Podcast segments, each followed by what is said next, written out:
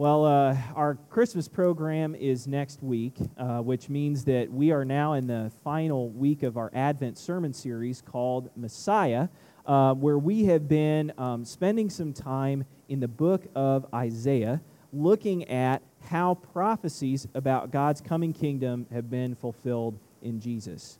And uh, throughout this sermon series, we've been looking at how God used the prophet Isaiah to speak into the lives of God's people at different points in their history, and how God continues to speak through the words of the prophet into our lives today.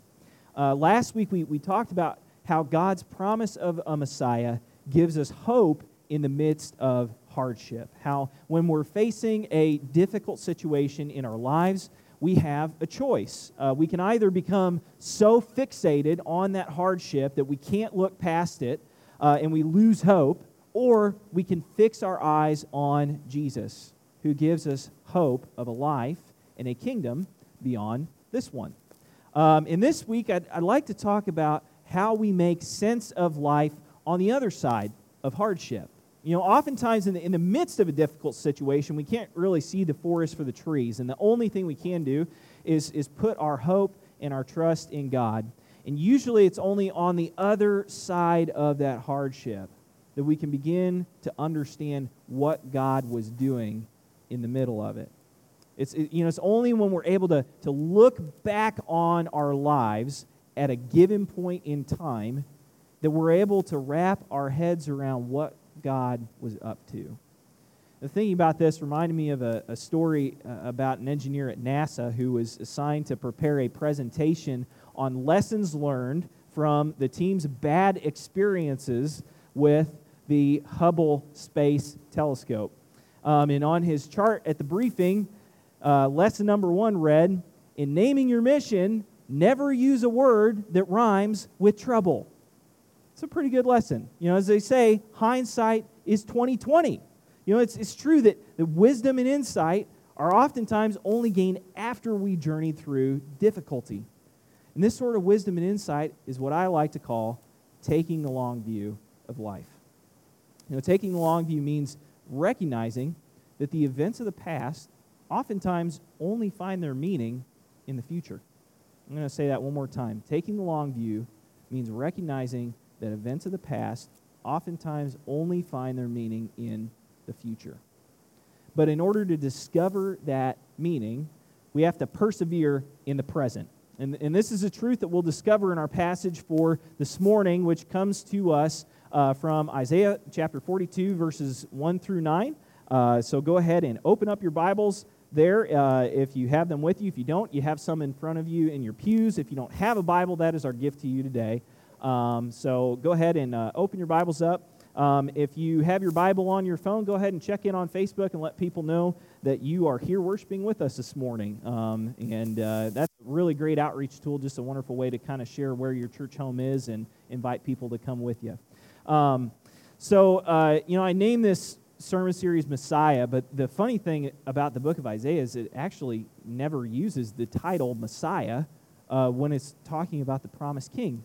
Um, instead, it, it, uses the term servant. Uh, and, and, we find that word in our passage for this morning, uh, which is one of four servant songs that we find in the book of Isaiah. Um, and these passages, these four passages, are like little psalms, little, little songs nestled in the midst of Isaiah's writing that describe the new king that God was promising his people. Um, and the, the context of these songs is the same as our passage from last week. Okay, their, their original audience, the people who would have first heard this, uh, would have been God's people in exile. All right, so God had, had sent his people to that point, God had sent his people king after king who had failed in showing them how to be servants of their God, and prophet after prophet who had warned them that if they did not turn back to God and change their ways, not just personally, but also as, as a larger society, that they would come under God's judgment. And they did. Starting in 605 BC, the Babylonians began attacking the southern king, uh, kingdom of Judah, which led to the eventual downfall of their capital city of Jerusalem in the year 586 BC. And throughout this time, those who were lucky enough to survive the attacks were sent into exile. um, which was, was essentially a refugee camp near Babylon where they would be assimilated into Babylonian culture. Uh, th- that's how the Babylonian Empire expanded their kingdom, you know, by force and coercion. So they would, they would attack a land with terrible force. Uh, there would be mass death and destruction, and then those who were lucky enough to survive were stripped of their homes, their families, their identities, and their place in society, and sent to a foreign land where they would be coerced into being citizens of the Babylonian Empire. So that's where we find God's people when these words of Isaiah 42 came to them. Their, their kings had failed them, and, and they had failed both personally and corporately as a society, and now they were paying the penalty for their failures. Know, God had allowed the Babylonian Empire to take Jerusalem by force, but that was by no means God's final word to his people. Because in the midst of Israel's failure, God promised to send them a servant king who would not fail them as their other kings had. And these words of Isaiah 42 help to shape an expectation of God's people for a Messiah or a promised king who would come and be the kind of king that all the rest of their kings should have been but had failed to be. But at this time, this, this was only a promise that God's people held on to in the midst of their hardship in exile. And it was only on the other side of the exile, and for that matter, on the other side of the cross, that these words would truly begin to make sense. Again, hindsight is always 2020. The promise that we find in Isaiah 42 is shaped by events of the past, but it finds these words in Isaiah 42 find their ultimate meaning in the future. And it was only those willing to take the long view on life who would eventually discover their meaning.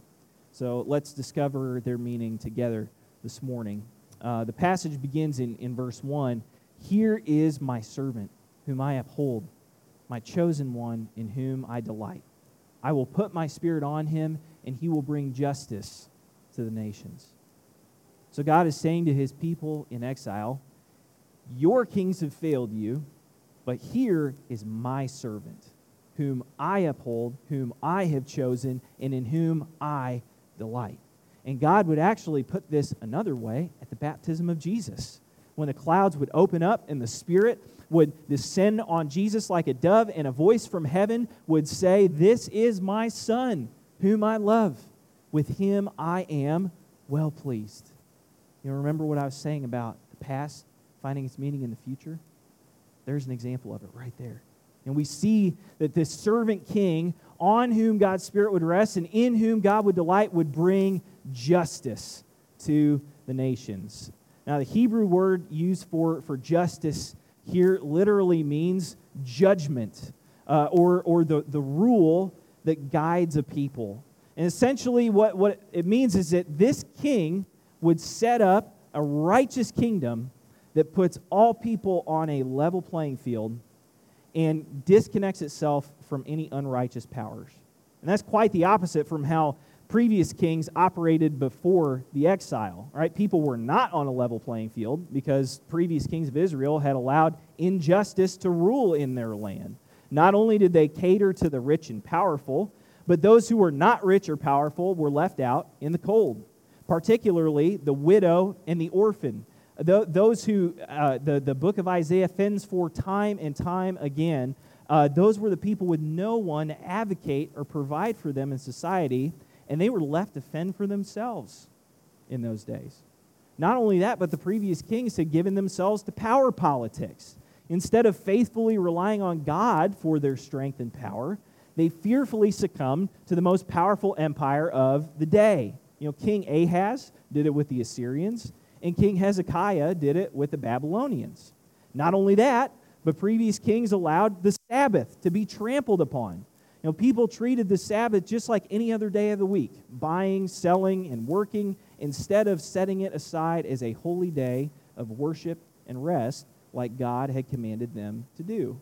And we see all of these things throughout the book of Isaiah, and Isaiah calling out, God putting these words in Isaiah's mouth to hand to the people to say, Look at all this stuff you're doing. This is not okay. And so God finally looked at this injustice, which had become the rule of the land, and said, Enough. I'm going to send you a king who's going to show you what true justice looks like. You know, justice that doesn't succumb to power politics, justice that ensures that the vulnerable are cared for, justice that sets my people apart from the rest of the world in the way that they order their very lives. But how would God establish this kingdom of justice? At the time, it would have seemed unlikely at best, you know, because much like today, Isaiah's world seemed to be governed by the rule of eat or be eaten. You know, coercion and force seemed to be the only means of establishing a kingdom because the world was ran by whoever was best at coercing and forcing. At that point, it just happened to be the Babylonian Empire. So, honestly, what God's people were expecting was for God to send a king more powerful than the Babylonians to come in and start kicking tail and taking names. You know, to them, that would be justice. To, to just say, yeah, take that, Babylonians. How's it taste? Right? Getting a taste of your own medicine. But what God's, God's people could not know at that point was that God would not establish his kingdom of justice by means of coercion and force. Quite the opposite we catch a glimpse of how God would establish his kingdom of justice in verses 2 and 3 of our passage by sending a gentle servant king. Verse 2 He will not shout or cry out or raise his voice in the streets. A bruised reed he will not break, and a smoldering wick he will not snuff out. In faithfulness he will bring forth justice. Not by force, not by coercion in faithfulness, quietly, gently, lovingly. This is what we see in the Christmas story. Author Philip Yancey describes the, the coming of the Messiah like this. He says, The Messiah who showed up wore the glory of humility. I like that. The glory of humility. The God who roared who could order armies and empires about like pawns on a chessboard, which we see God doing throughout the book of Isaiah. This God emerged in Palestine as a baby who could not speak or eat solid food or even control his bladder, who depended on a teenage couple for shelter, food, and love. That was how God chose to send us the Messiah, the promised king who would divide history and establish a kingdom of justice that would never fail. That was how God chose to do it. Instead of playing by the world's uh, uh, rules of status and power and strength, winning the day, God chose to play by a completely different set of rules. And it was in this way that God leveled the playing field and established a kingdom that would stand the test of time. Jesus, the Messiah, leveled the playing field by paying no regard to a person's social status or wealth or background, but rather instituted justice by looking straight through all of those external things right into a person's very soul. That's how Jesus rolled. To those who would say, Do you have any idea who you're messing with? Jesus would respond, Yeah, I do and who you think you are is what is separating you from God's heart. Quietly, lovingly, and in humility, Jesus humbled the proud and lifted up the lowly. With quiet strength, he exposed human striving for what it is and showed us another way to live. And when we follow the leadership of this king, his kingdom is established on earth.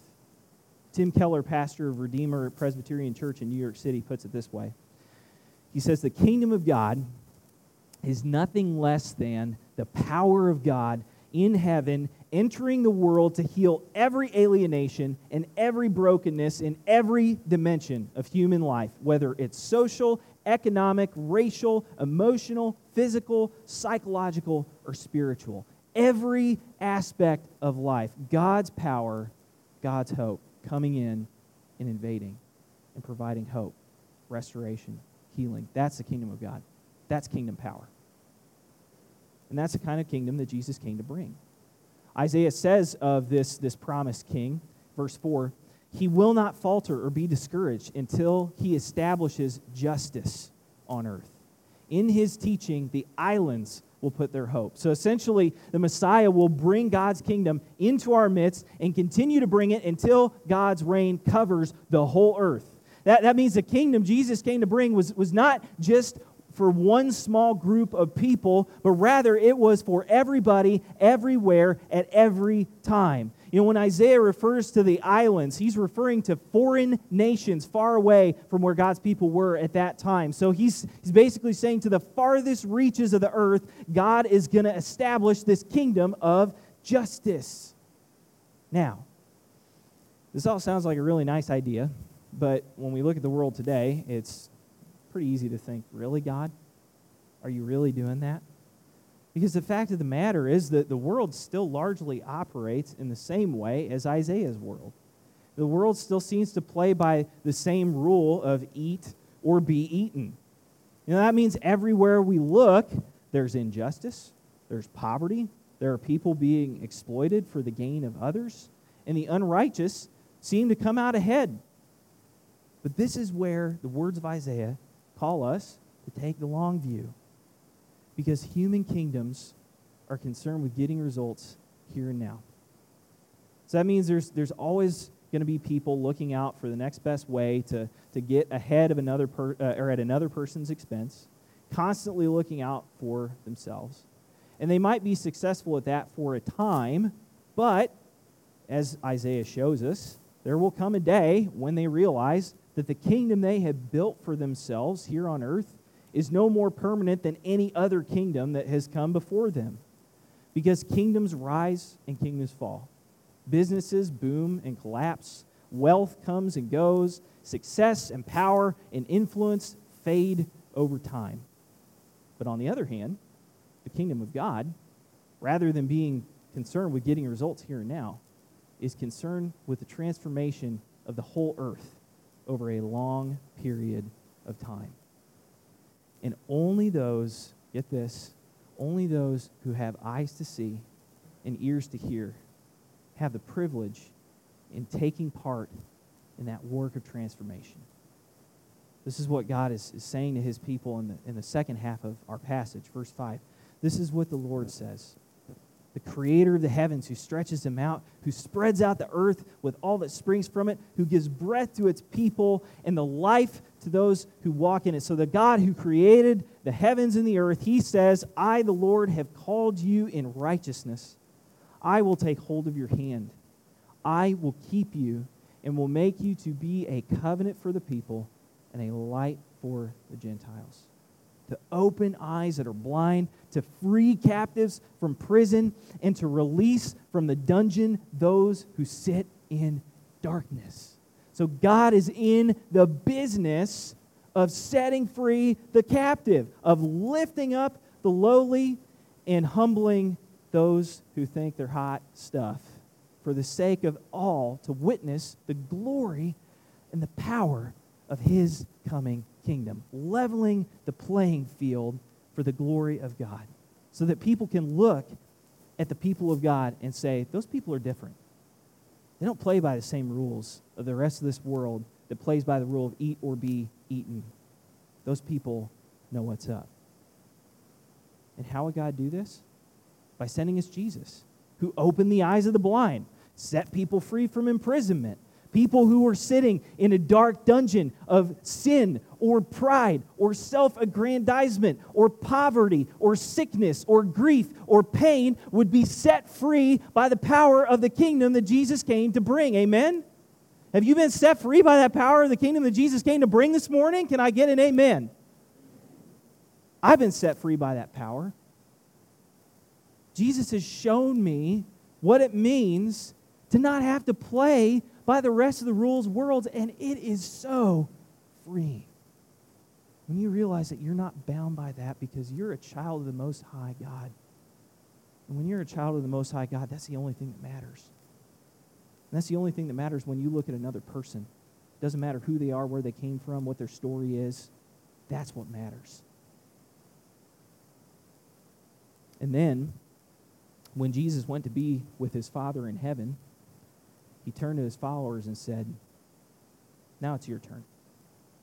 That's what he said to his followers. Now it's your turn. Instead of resigning ourselves to helplessness in the face of darkness or evil or injustice when we see it in this world, we who stand on the other side of the cross are called to stand in the strength of the same Spirit that rested on this servant king and take on his role in a broken and hurting world. That's what Jesus did.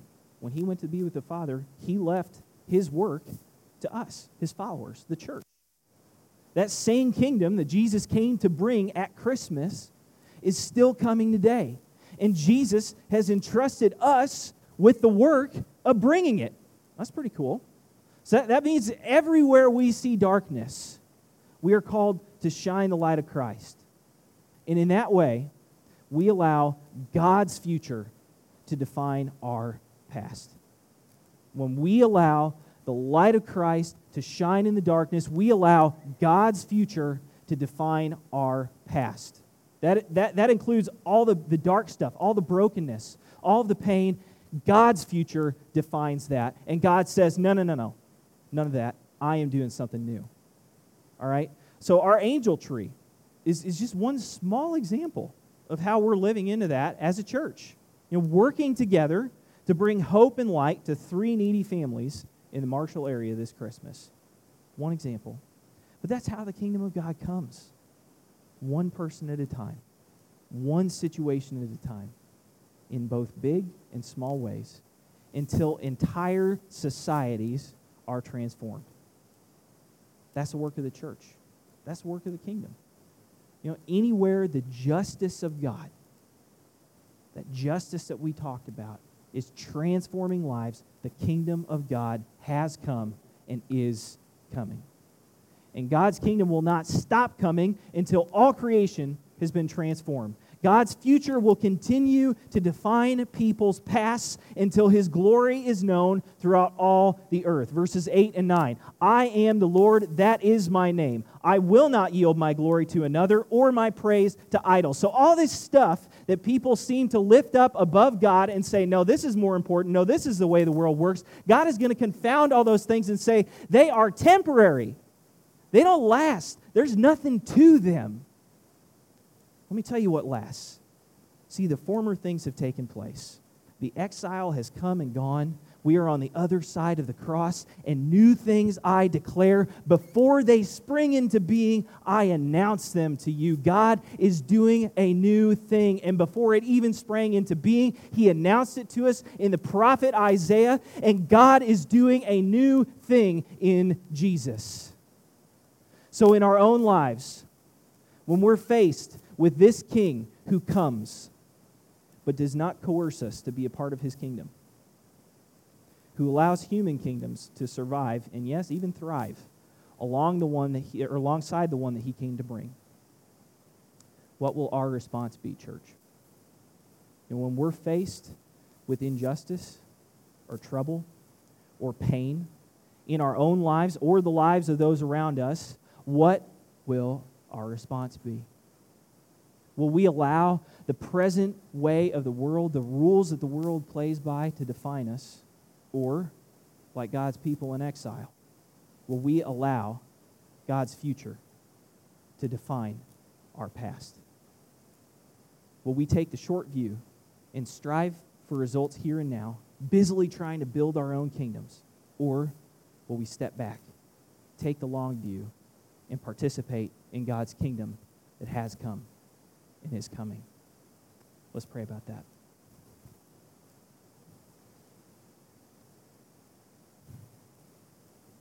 God, we thank you for this message this morning that is both humbling and hopeful at the same time.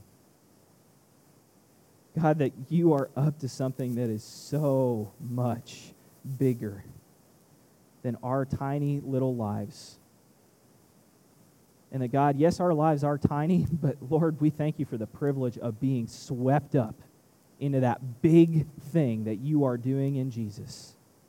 God, we thank you that we get to play a small part in that, whatever that part is. God, we thank you that when Jesus went to be with the Father, that, that he turned to us, his church, and said, Now it's your turn. And so, God, I just pray that we, your people, that this church would be ambassadors of your kingdom, which has come and is coming.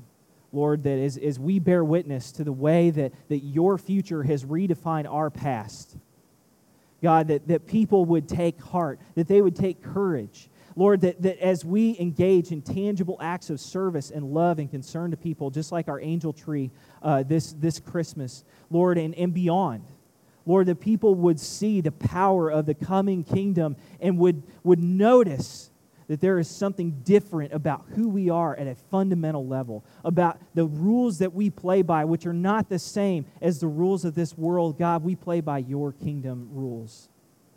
And we thank you for that kingdom that you come to bring in Jesus. And Lord, we pray that, that we would just have eyes to see and ears to hear, even when it's difficult, even when it's hard, even when the noise of the world threatens to drown it out. God, that we could step back, take the long view and consider what you have done and what you are doing in Jesus Christ. And it's His name we pray these things, and all God's people said,